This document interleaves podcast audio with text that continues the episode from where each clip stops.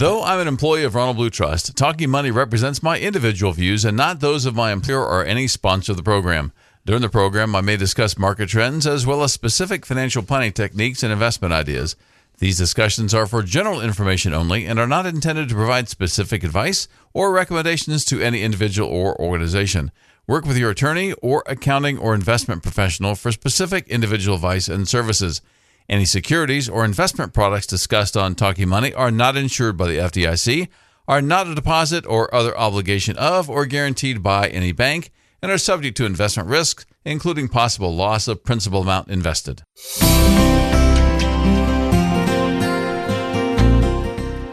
Good morning and welcome to Talking Money. This is certified financial planner professional Mike Miller. We're glad you're with us today. If you happen to be a first time listener to Talking Money, uh, sit back, relax. We're not here to sell you anything. We're here to inform, educate, to try to make you a better uh, financial person, financial planner of your own, and give you some of those ideas that you need to implement, or maybe keep you from doing something that you shouldn't be doing. We like to do both of those things. And part of that, we're talking today uh, a little bit about some IRA rules that look like they're about to change. We want to finish talking about those. So I, I spoke on this several weeks ago, and then we I didn't finish it, and then got waylaid with a couple other topics that were already scheduled, uh, some guests that were already scheduled. So we're back to talking about some of the things that are coming down the pike for uh, from Congress potentially. As most of you see in the news, some of this is having a hard time getting passed, which I'm so grateful for. Uh, that there's at least um, some some people in Congress that are aware of the the danger. I, I keep thinking about this three point whatever three point two trillion dollar uh, bill that that Biden started with. I can't help but think he started he he was negotiating. He didn't really he knew he wouldn't get 3.2 in. Uh, so he went high and hoping that he'd get at least two, because two trillion is still that's a that's a pass of the money, as they say down here. I mean, you think about that, and I'm going to share with you a little bit later how much money is actually in IRAs and 401ks, and compare that to what they're trying to spend money on when they tell us that they can just tax the the wealthy people more to help pay for that. I heard Obama on a um, former President Obama on a interview just a few weeks ago that uh, oh yeah and the and the rich people just have to pay a little bit more just have to pay a little bit more. Well it's not quite that way and and, and it's not just the rich rich people that that get this affected. All of us have been affected because inflation has uh, has been uh, ramping up a lot and we've had some discussions about that. We'll have some more discussions about that in just a few weeks. Mark elam is going to join me again from our investment strategy group in atlanta to talk about the current market situation and and what is going on us international those kind of things. He, he's always a great guest. We'll have him back in just a few weeks.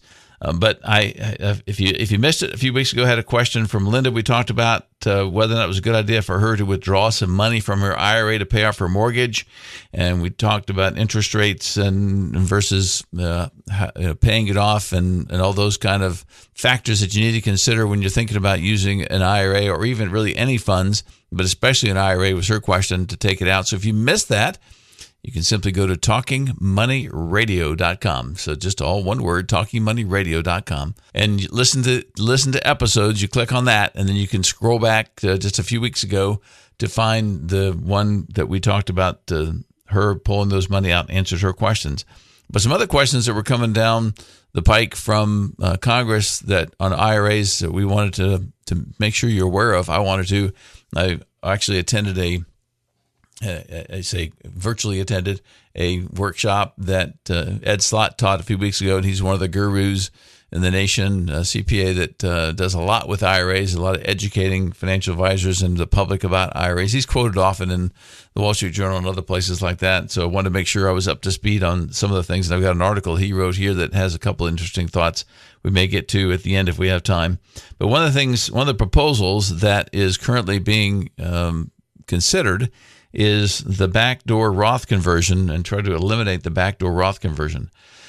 So, get you back up and explain that a little bit. So, it doesn't apply to most of you listening, but it does apply to some of you. So, some of you that, that do not qualify for a retirement plan. So, you're not in a retirement plan, you don't qualify for the retirement plan, and you can't make uh, or, or, you can't make new contributions. It's not necessarily that you don't qualify, but you don't um, if, from an income standpoint, you don't qualify to make an IRA contribution, a regular deductible IRA contribution, you or your spouse.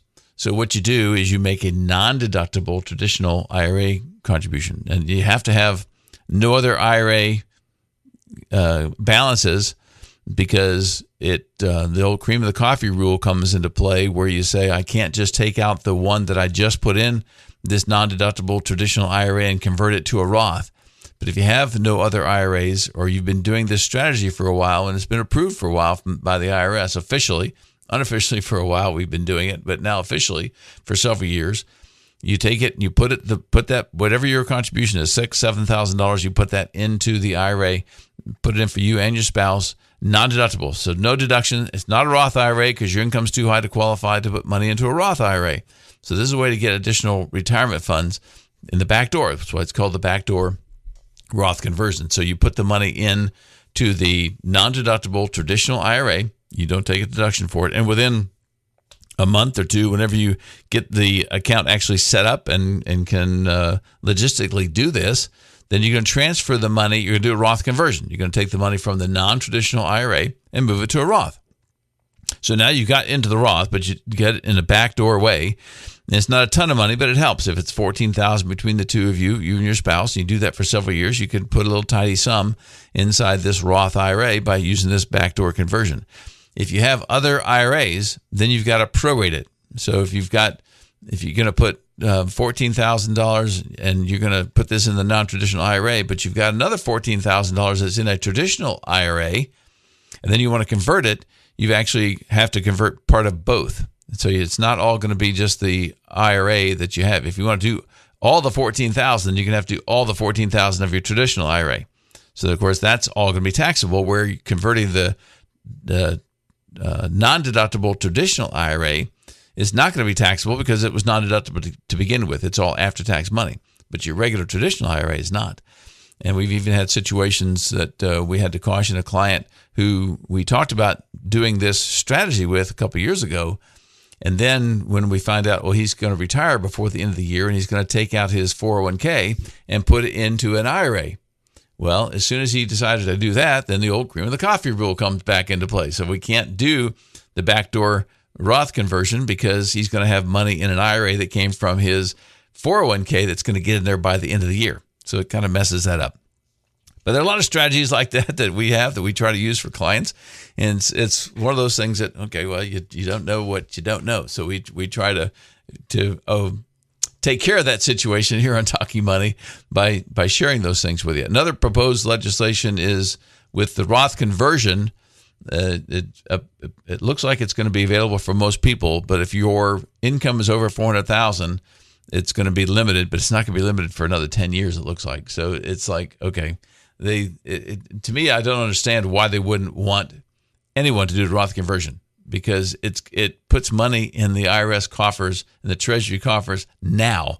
So uh, it doesn't matter to me if it's it's over four hundred thousand dollars. It's it's taxable, so bring it out and tax it. Who cares if it's another ten years? It doesn't really matter. But that's something you need to be aware of. So if you're thinking about some of these things by the end of the year, you think, okay, maybe I should go ahead and do a backdoor Roth now if I qualify for that because it's not going to be available next year, assuming that that part of the provision makes it and the whole tax bill passes. You know, who knows what what uh, is really going to happen. So we keep hearing things back and forth. You you hear it as well. You hear the news. You hear people talking about that's you know it's it's been delayed or they're fighting over this and discussing this and whatever they're doing. So it um, it is uh, always a little bit of a guessing game. So we get back to the break. We'll talk about some uh, some more potential tax uh, changes that are happening with capital gains and so forth. Also, some estate planning things with a step up in basis. And we'll explain what that is, uh, higher long term capital gains potentially, and, and so forth. So, we want to make sure that you understand all those things. We'll be right back after these messages. Ronald Blue Trust is pleased to sponsor Talking Money. Ronald Blue Trust has distinct divisions that work with clients across the wealth spectrum private wealth, everyday steward, family office, and the professional athlete division. The company's largest division, Private Wealth, is designed to provide financial guidance for clients with an investable net worth of a million dollars or higher. Private wealth advisors can provide advice in many areas, including managing cash flow, growing assets while decreasing debt, overseeing investment portfolios, developing tax efficient estate and strategic giving plans, and utilizing trust services if needed, all with the big picture in view. The Private Wealth Division has 16 offices across the United States, including Greenville. For more information on Ronald Blue Trust offices and the advisors serving there, please visit ronblue.com. Ronald Blue Trust is a trademark used by Thrivent Trust Company and Thrivent Trust Company of Tennessee Incorporated, separate affiliated entities. Now back to Talking Money.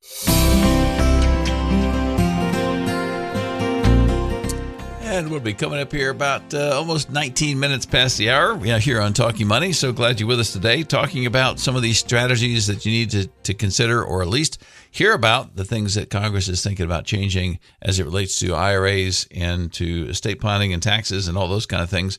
We talked about it a few weeks ago. If you missed that, uh, go to talkingmoneyradio.com and listen, click on the listen uh, now tab or listen tab, and you'll go to the all the recordings that we have from different topics that we've had over the over the last several months. And you can uh, one for just a few weeks ago where we started this conversation.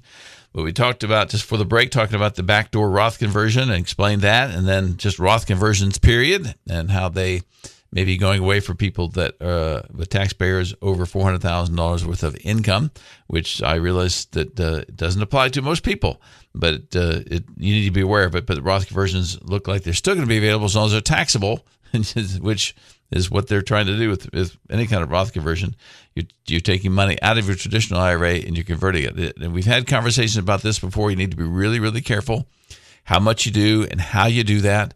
You need to make sure that you are aware of what your marginal tax bracket is so that when you're taking money out of the traditional IRA, you're not going to inadvertently put yourself in a higher tax bracket and therefore uh, create more taxes than you would have if you just left it alone and didn't take the money out until you're required to take it out when you're 72. And that's the, the new required minimum distribution beginning date is when you turn age 72. So at least it got away from the 70 and a half which is still the age for qualified charitable distributions, but it's not for required minimum distributions, which would be at age 72, the year that you turn 72. Same rule applies that you you you um, the year you turn 72 is when you have to take those uh, start taking those distributions. You have until the next April 1st to take out your first year's distribution. But if you wait and don't take out the first years when you turn 72, you wait till you're 73, then you have to take out two that year. And where that works nicely is for clients who and listeners who have a job situation that's going to change. So you're still working at 71, let's say, and but you're going to stop at age 72, so your income is going to drop. Or you have some other event happening in 70 when you're 71, you sell sell a piece of property or you have some other kind of of income event, liquidity event that creates a lot of taxes. So, well, I don't want to have to put my required minimum distribution on top of that. So you just wait until April 1st of the next year. When you don't have that income and you take two out at the same time, then after that you have to start. You have to take uh, it out every year, and that table is going to change. So in 2022, next year, that there's new tables for the RMD rules. The required minimum distribution rules are going to change a little bit uh, next year. I haven't seen those tables. I'm not sure they even published them yet. Uh, I haven't seen them if they have.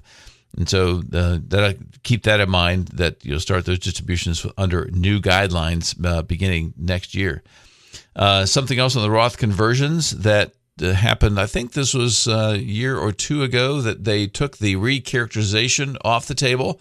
So in years past, you could make the decision to do a Roth conversion. So you took money out of your traditional IRA, and, and maybe the stock market was high when you did that. Your account values were high when you did that.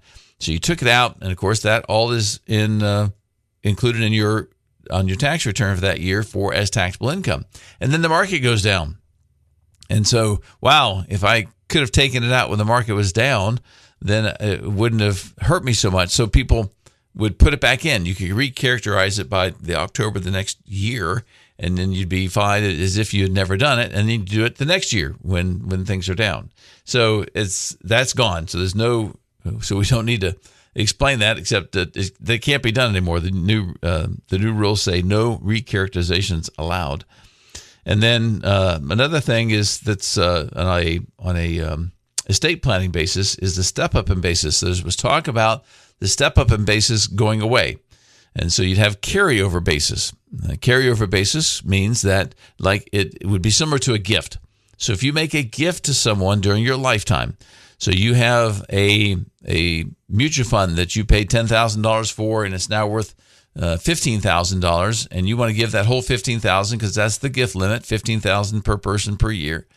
You want to give that to one of your children. So you give that to them $15000 when they receive it as a gift their basis is the same as yours. So you paid $10000 for it. It's as if they paid $10000 for it. So when they go to sell it they will use that $10000 on their tax return saying this is what i paid for it and whatever it's worth above that, or it could be below that by then. But if it's assuming it's above that, then they'll pay tax on that as if they were you paid, except that they'll be doing it their own tax bracket. So it's it's likely that maybe you were in a 15 or 20 percent capital gain, long term capital gain tax bracket, but your child could liquidate that fund and be in a zero long term capital gain tax bracket because they're in the 15 percent or the 12 percent. Um, category, the marginal income, their marginal income tax bracket is 12%. So as long as they're in that 12% bracket and the proceeds, the sale of this other asset, the $15,000, keeps them inside that $81,050 for 2021 if it keeps on, on, taxable income, not total income, taxable income, so it's after your standard deductions and, and so forth. Once you get that, and maybe they made IRA deductions, whatever. So it's the taxable income, as long as that's under that $81,050, then there'll be zero taxes on long term capital gain. So it's a way for you to transfer money from yourself to your children and uh, maybe have total taxes lower because you would have had to pay 15 or 20% and they are paying 0% capital gains taxes. So it's a way to transfer those kinds of funds. Otherwise, we just say, we'll just give cash so that you're not, uh, uh, if you're same tax bracket, you might as well just give cash unless you just you know don't like your kids and you want them to pay more taxes and give them the money let them pay the taxes because then it's still you know it's it's still free money to them if they got the gift and they're just paying taxes on it so and that's okay too so uh, the step up in base, step up in basis changes that. So if you don't give it during your life, you give it at death, then that ten thousand dollars that you paid for that mutual fund, and it's worth fifteen thousand the day you died, and then you give it to your son, then the basis for your son is stepped up to the basis that it was when you passed on. So it's now at fifteen thousand dollars. So you can now pass on that those funds to through through your death. It's not it's not near as fun to do it that way, but you can pass it on at your death and avoid all the income taxes. And this it doesn't have to be even five thousand dollars. That's that's why Congress has looked at it. Is that they say, wow, you know, these people that have ten million dollar estates, that maybe has five million dollar of un uh, of um, appreciated assets in it. It's got five million dollars of unrealized gains sitting in there. So we want we don't we want to capture that at their death.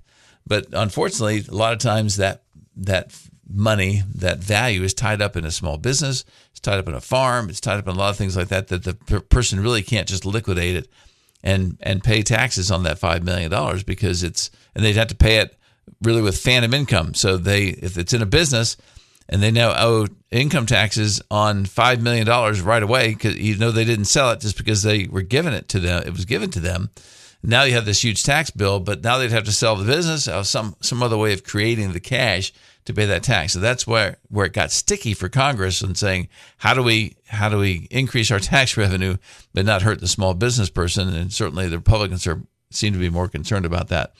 Uh, than the Democrats did, but it's still it's um, it's it looks like it's going to be safe. It looks like they're leaving that off the table, where the step up in basis is not going to be enacted. They're not going to. They're going to keep it as opposed to changing it to the carryover basis, which would be just. And that's not something just for rich people. That's for. I mean, you see all sizes of estates, even somebody that's going to get hundred thousand dollars or five hundred thousand dollars. If this is all in if it's if it's in a after tax account and and we'll see people who have been with a company for years and they may have bought that stock, that that Bell South stock or that AT&T stock or whatever it was through an employee purchase plan, and they were buying 25 bucks a month, 50 bucks a month, and did it for years. Well, you think about the the complications and the logistics of trying to figure out what the basis is for all those different stock purchases all the years. Anybody that did dollar cost averaging and you did any kind of purchases over time, you got to keep tracking all that. And you can use average cost basis and things, but you still got to know what the basis is to get the average cost basis, which um, can be very difficult. So I think this is a if they keep that out of there, it's a win-win for everybody. Whether it's whether it's a wealthy person or a not so wealthy person, just the hassle of death, not having to worry about that. That I get whatever the the real estate's worth, whatever the stock is worth, whatever it is, that's my basis. So when I turn around and sell that at some future point, I'm not going to have to pay uh, a lot of income taxes. And of course, most people don't have to pay anything of state taxes either because the limits are so high. But that may be changing too. Now, we're going to talk about that in a future talking money, but right now we're going to stick to some of the income tax provisions and so forth. Uh, and as I mentioned, the uh, long term capital gains, they're talking about changing the maximum from 20 to 25%. So it, it doesn't appear that they've talked about changing the rates for those who are in the 12% bracket. So, what I mentioned earlier about the 12% bracket and being able to sell a long term capital gain, so something you held at least 12 months, you selling that the asset and it, in whatever portion keeps you in that 12% bracket is going to have a zero long term capital gain, which also means that you need to be looking at, if you're in those brackets, you need to be looking at assets that you have that have those gains and potentially go ahead and sell them because you'll sell them. And if, if you can sell a piece at a time and still keep under that bracket, then you can rebuy the asset because you don't have to worry about the wash sale rules because you're you're taking a gain, not a loss. Then you rebuy the asset, and of course, then you have a step up in basis. All right, we got more to come here on Talking Money. We'll be back in a few minutes.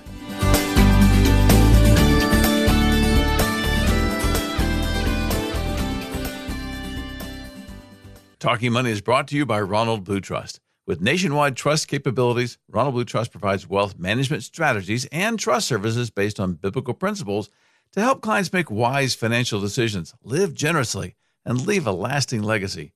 With over 11 billion of assets under management and advisement and a network of 16 offices including Greenville, Ronald Blue Trust serves over 10,000 clients in all 50 states through distinct divisions and offers services across the wealth spectrum in these key areas financial retirement estate planning, investment management and solutions, charitable giving strategies, personal trust and estate settlement, bill paying, family office services, business consulting, and institutional client services. More information about Ronald Blue Trust can be found at ronblue.com. Ronald Blue Trust is a trademark used by Thrivent Trust Company and Thrivent Trust Company of Tennessee, Incorporated, separate affiliated entities. Now back to Talking Money. We're ready for the second half of Talking Money. Time does fly when I'm in here live on the radio. It just uh, it's amazing how fast it goes, and it's amazing how slow it seems to take me to get through some of my topics. I'm always thinking of other things that when you've been doing this for over 35 years, uh, things come to mind that you didn't think of when you were making your notes. And so you just uh, expound on them. So, which uh, hopefully it's interesting information that, that everybody gets. But of course, if you didn't catch it all, you can always go to talkingmoneyradio.com and listen to these. The, the, the each week get posted about uh, Wednesday or so the following week, and then you can listen to them on anywhere you listen to podcasts. If you're listening on by podcast, of course, you send your questions to Mike at talkingmoneyradio.com. I talked to a lot of listeners on the phone during the week and met with a few this this past week with different situations that they had. It's always uh, a joy for me to meet to meet listeners and uh, would welcome to to speak with you too if you think we might be a good fit. The number for the office is 800 588 7526. 800 588 7526. And love to speak with you just to talk about whether or not we might be able to help you, if we might be a good fit for you.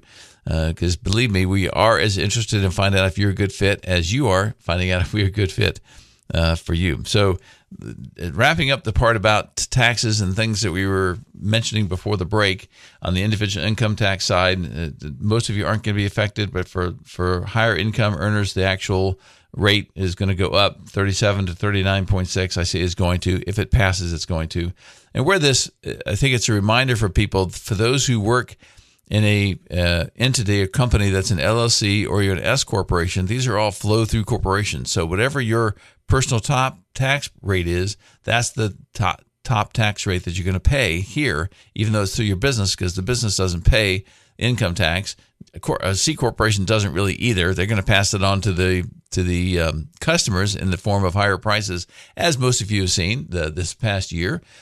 Uh, but the the uh, the rest of it, when you're talking about an S corporation, LLC, it all comes down. So, it, take a small business owner, and, and I fit this when when I was playing first. You you have a good year and you have some good profits, and you want to well, okay, I I don't have quite enough to hire a new person, but I, I definitely as we grow and we grew a lot, especially after 2010, and we continue to grow.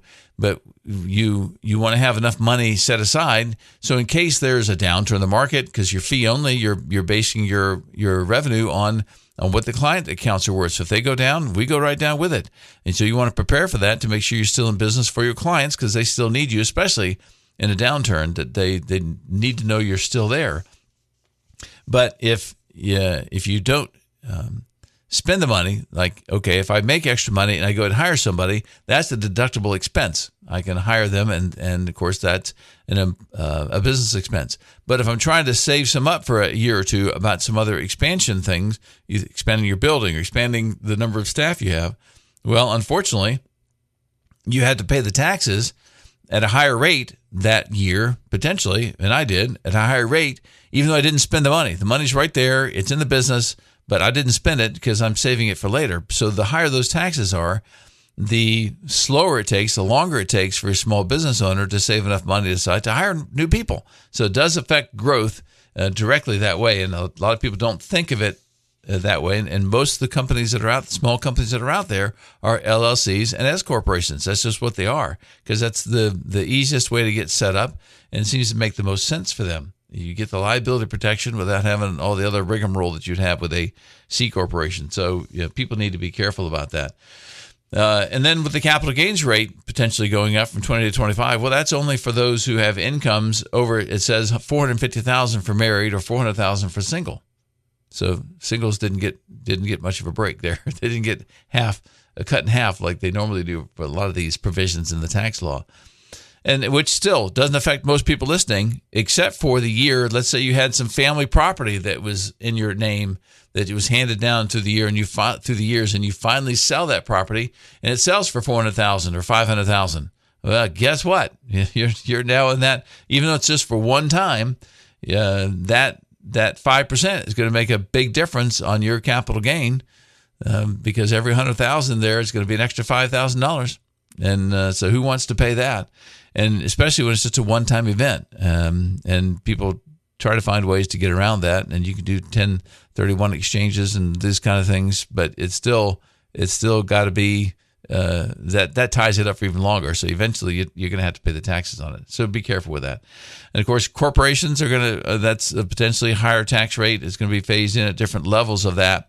But know, and, and most of you have heard this before, but corporations don't pay taxes if they're trying to get a certain rate of return for their shareholders, that that even though they can say uh, the government can say congress can say well it's just affecting corporations it's not affecting you. No it is. It's affecting you in the form of inflation because they're going to have to pass on as much as they can. They're going to pass that on to the consumer and if all the corporations are having that same issue then all their prices are going to go up it's not like one of them can say well i'm not making as much money so i don't have to have those rate increases well they're probably all making that that kind of money. So they're all going to be affected by that. So anyway, and there's a lot of other state tax provisions. As I said, uh, we're going to talk about those in a, a future talking money. And uh, Alan Cox is going to join me in a few weeks, uh, hopefully to to go through that in more detail and get some some expert stuff, uh, expert information to you for things that are going on in the estate planning area with trusts and so forth. All right, so there was a headline a few weeks ago. I got an email that said uh, Social Security will go bankrupt in 12 years. Are you ready? Okay. Well, uh, it's it's from a company selling gold, and and I you know I get what they're doing, um, but and I don't have anything about against gold. Uh, we have a lot of clients that own gold. Uh, we have some portfolios that include gold, typically gold stocks, or there it's is gold that represents the that it's uh, stocks that represents the actual gold bullion. So it's not like we don't believe in gold, but we believe in, in a way to make money on it, not just as a protection against things like this for Social Security and and um, say, wow, you need to buy gold. Social Security is going bankrupt. So we need to buy gold. Well, let's let's think through that a little bit. So some good news from Social Security. They announced this. Uh, I think this is last week or so that there's a 5.9 percent increase uh, for 2022. So we haven't had big increases like this in Social Security for a long a long time that I can remember. I don't when the last time they've had one that way. And but you got to remember that's because inflation's going up. So, all right, is it really going to benefit you? It's going up 5.9%, but that's just trying to help you keep up with the cost of groceries and other things that are going up in price. So, it's not really going to benefit you anymore. It's trying all this is trying to do is keep you on a level playing field that you're you're not going backwards with your standard of living. You're at least staying the same. And unfortunately, Medicare premiums also go up and every year. And Medicare premiums have gone up a lot more than the Social Security benefits have gone up. But, but there's provisions in there that hold you harmless so that you don't have to, you can be protected against that. For most people, I think 70% of the, of the population or the, the people receiving Social Security are benefited from that hold harmless provision that says my net Social Security benefits can't be. So even if Medicare goes higher, then my Social Security increase is that there's that hold harmless provision in there that, that keeps you from going backwards. Um, but there again, th- that keeps you from going backwards for just Medicare, but it doesn't with everything else that you're spending money on. Uh, but Medicare, you know, helps a lot of people uh, with their medical benefits, so it's it's a good benefit for a lot of people, even in spite of all the restrictions. And I think, personally, the only reason Medicare can make it is because there's still half or so of the population that's covered by private insurance. The private insurance people pay a lot more because the cost shifting from the hospitals from the Medicare patients to the private pay patients because because the government controls it.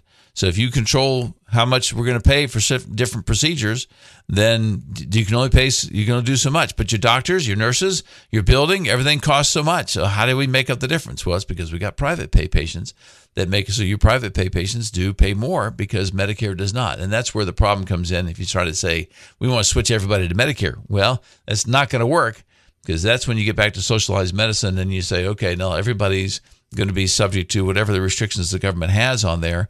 And then if you start restricting how much the doctors get and how much the nurses get, how much the uh, how much they can spend on uh, medical procedures, how much they can pay for new equipment, how do you how do you pay for all the new and, and nifty bells and whistles with the, all these different equipment they have because it's expensive to do the research on those things and people aren't going to do it if they can't get paid for it. Anyway, that's a that's a different um, uh, horse that we're not gonna we're gonna ride some other time. But anyway, so the um, the the headline that says Social Security will go bankrupt in in 12 years. Are you ready? All right. So is it misleading? Um, is it accurate? Well, yes, but is it misleading? Uh, yes, too. So we're going to spend the rest of the, of the time in the, in the last uh, section of Talking Money uh, going through some of the what's going on with Social Security. How long is this supposed to last? What's that mean to you as a person getting Social Security? And also, what does it mean to you who are thinking about when to start Social Security? Would that have an impact on your thought process? We'll be back for the last segment of Talking Money in just a couple minutes. Ronald Blue Trust is pleased to sponsor Talking Money. Ronald Blue Trust has distinct divisions that work with clients across the wealth spectrum private wealth, everyday steward, family office, and the professional athlete division. The company's largest division, Private Wealth, is designed to provide financial guidance for clients with an investable net worth of a million dollars or higher. Private wealth advisors can provide advice in many areas, including managing cash flow, growing assets while decreasing debt, overseeing investment portfolios, developing tax efficient estate and strategic giving plans, and utilizing trust services if needed, all with the big picture in view. The Private Wealth Division has 16 offices across the United States, including Greenville. For more information on Ronald Blue Trust offices and the advisors serving there, please visit ronblue.com. Ronald Blue Trust is a trademark used by Thrivent Trust Company and Thrivent Trust Company of Tennessee Incorporated, separate affiliated entities. Now back to Talking Money. And welcome back to the last roughly 11 minutes here of Talking Money. This is certified financial planner professional Mike Miller, your host for today. So glad you're with us. Uh, if you got a question for me that you want to ask off the air, or if you're curious about whether or not uh, my team can be of, of assistance to you, 800 588 7526 is our toll free number at the office. and also talkingmoneyradio.com. You can send me an email at mike at talkingmoneyradio.com and I'll get that and can respond to you. We can figure out a time to at least speak on the phone and then we'll go from there. So, talking about Social Security, big question Social Security will go bankrupt in 12 years. Are you ready? That was the headline on an email I got from a company that's trying to sell gold. Well, the actual press release that came out August 31st from Social Security, and I'm on their list to get any press releases they send out. Uh, it says uh, uh, the headline says Social Security Board of Trustees combined trust funds projected depletion one year sooner than last year. So it says the combined asset reserves of the old age and survivors insurance and disability insurance trust funds are projected to become depleted in 2034, one year earlier than projected last year, with 78% of benefits payable at that time. And that's the part that some of these headlines leave out. All right, now that's not fun to get a 22% haircut on your Social Security benefit but it's not like, okay, it's all going to go away. That'd be devastating for a lot of people to lose that 22%. But there, the way Social Security is set up, the money that current beneficiaries are getting paid is coming from the, the trust fund, is uh, supposedly, but also it's coming from current workers. So all the money that current workers are paying into the system is essentially going right back out to for beneficiaries. And that's why there's no big uh, big amount that's uh, set aside each year to your money as a 25 year old is not being set aside for you and invested for you so that when you reach age 65, 67, 70, whatever age you begin Social Security, it's there for you to take out. That's not, it's never been set up that way. It's never been intended, which is probably a good thing. If you think about it, if the Social Security Administration was taking all that money and they're investing it in the U.S. stock market, let's say, how many companies would they own with the amount of money that would be set aside in that trust fund? And, and they would be, or else they're putting it all in just treasuries, which means they're not making any money. But if they were actually investing that money for you, which is what a lot of people have suggested that they privatize that, uh, which long term I think would be a, a great idea. That we wouldn't even have be having the problems we have right now. Uh, same with any individual who gets so conservative on their investments that eventually over time that hidden hidden risk of inflation and uh, and this, the cost of living going up starts to eat away and you don't even see it. It's uh, so it's it's a bigger risk i think than the risk of volatility that if your investments going up and down. So the trust fund is projected to become depleted in 2033 which is one year sooner than it was before it was 230 2030 well it says 34 i think they they changed that because it should have been 2035. Now it's 2034. But so it's um, oh that's the trust that's a different trust fund. Okay, so anyway, it's it's going to go down and and potentially, but but what you have to think through is what Congress, the history of Congress, and in these kind of situations, is if they can spend two trillion dollars or three trillion dollars on a what they call infrastructure, and now many media outlets are appropriately calling a a social uh, benefit uh, payment that uh, there certainly would would um, put in extra funds to make sure that everybody got 100% of their money from Social Security. You would think, uh, but you know who knows, and and it can affect uh, people's decisions on how they do certain things. So last year, this reports from the Social Security said um, the asset reserves of the uh, OASI and DI trust funds increased by 11 billion in 2020 to a total of 2.908 trillion. Of course, this is all loans that the government uses um, to to live on each day, but they but they still have to pay that back. Uh, the total, and then as as the funds don't come in each year, they can whittle down at that at that uh, trust fund. So the total annual cost of the program is projected to exceed total annual income for the first time since 1982 in 2021 and remain higher throughout the 75 year projection period. So, with fewer people working this year, you had fewer people paying into Social Security system. So that now is when the the cost is projected to exceed income, and that's when they start eating at the trust funds. And so, uh, asset reserves are expected to decline during 2021, and then uh, let's see, yeah, and then they say later on the in the uh, press release, Social Security paid benefits of 1.096 trillion in calendar year 2020. There were about 65 million beneficiaries at the end of the calendar year. and you think about all this money the government's trying to spend now that's that's over this two trillion stuff. This is not the budget. This is this is money in addition to the spending on the budget. Uh, what they can do with that kind of money, and when you uh, elect your officials, I think in South Carolina we've done a good job for the most part, uh, electing good officials that that um, make sense when they vote. But there's, of course, a whole lot of people, usually up the Northeast or Northwest, that don't vote like we would like them to vote. And there's nothing we can do about them, uh, except for, we know we can always give money to people who are running against them up there. Which the, I, I just caution you about being um, shocked or scared when you hear these things and say, okay, now we want to buy gold. It says um, they say that the numerous financial problems have required many fixes. Social Security has increased continuously over the past decades, while benefits have been decreased. Uh, Social Security taxes have increased, benefits have decreased. Uh, limits on how long they can do that. Um, then they say Social Security trust funds being drawn down. We mentioned that, and then they say current estimates uh, 76, and they said 78 in the in the press release. So who will be affected? So they say, but if you're nearing retirement or already retired, in, in the 55 to 65 age group, you're likely going to feel the impact in a big way, particularly if you planned on depending on Social Security income for a large portion of your retirement income. So basically, what they're saying is that buy gold because that's going to help you keep up with the increases that you need, and it's going to keep you up more than some of the kind of investment. So they say um, it's it's guaranteed, it's all but guaranteed Social Security decline over time which isn't exactly what you want to see when you're no longer bringing a salary. In contrast, gold and silver offer the potential for asset growth in the future. The long term price growth has been on par with stock markets, while over the past 20 years, they have exceeded the performance of stock markets. So, this is one of those reminders for me to remind you that you got to be careful when you're looking at past performance, whether it's a mutual fund, whether it's a gold company, whether whomever it is, uh, real estate, sometimes we see that too. This is how much we've done over the last 20 years, 10 years. You got to be careful looking at those past track records because the likelihood is they're probably not going to continue. And you, and you don't want to be sold on it just because of what they've done in the past.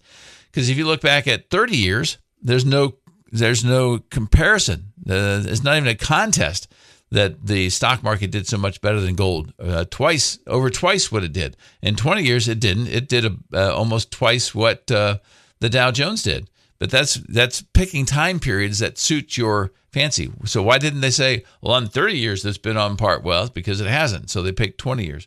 So the, the point is, all these investments, whether it's stocks, whether it's gold, don't look at these, don't listen to these ads that say that that gold is going to give you safety that you don't get from stock markets. Well, it's not. It goes up and down just like the stocks and and and sometimes more so. Uh, I've seen plenty of times over my career where you've seen stock, uh, the gold went down, stayed down for years. Then then you'll have a catastrophe or something else. Something else happens in the world that makes people want to buy gold for the safety of it. But I I would ask you to think through what what your um, ultimate use of that money is, that gold. So what are you going to do with the gold when if, if things are if, if the U.S. economy goes to pot, well, I, I you're going to take it to to Publix and say, okay, I'm going to turn this gold and, and exchange it for groceries. I, logistically, I think it's just a just a hard thing to hard thing to do. So I I think uh, just be careful. I've said this many times, somewhat facetiously, but I you know it's not really. If you really want to protect yourself against a, a downturn in a, a big way that something is uh, going to affect the economy in that way, I'm telling you, you need to have uh, a farm. You need to have raise your own uh, meat. You're going to raise your own chickens. You're going to raise you know, you're going to have your own big garden. But then you better also have a big fence around there, uh, and maybe a big gun because you're you're all of your all of your um, uh, uh, neighbors are going to want to come get you too because they want to get your stuff that you prepared for. So it's it's one of those things that it's just very hard to try to predict what to do. But I think one of the best things to do is boy, just pay off your debt. Get yourself into a situation where you can be very flexible on your uh, on your cost of living, and that would help you over over time. So just be careful. They talk about rolling it over into retirement accounts, into precious metals, and so forth. And I'm not saying don't do any of it in that, but just don't get caught up in in what uh, all these companies try to say about buying gold because it's it's got protections built into it because it just does not have the protections built into it that you think. And there's also a new study put out by the Research Center for Retirement Research at Boston College, which we don't have time to go into today. They talked about uh, using several different headlines and how did people react to those headlines to determine when they were going to accept their, or start their Social Security. That was very interesting. And one of them that just said, if you just say it's going to go away, people were likely to go ahead and start. If you said, well, it's going to go down to 75%, well, they weren't as likely to do that. So it's um, how it's said, how the questions are are are uh, written and uh, presented to people. All right, well, that's all the time we have for Talking Money today. So glad you're with us uh, today. If you've got a question for me, 800 588 7526 is the number at the office, or send me an email at mike at talkingmoneyradio.com. Glad you're with us today. Have a great weekend. We'll talk to you next week for the next Talking Money.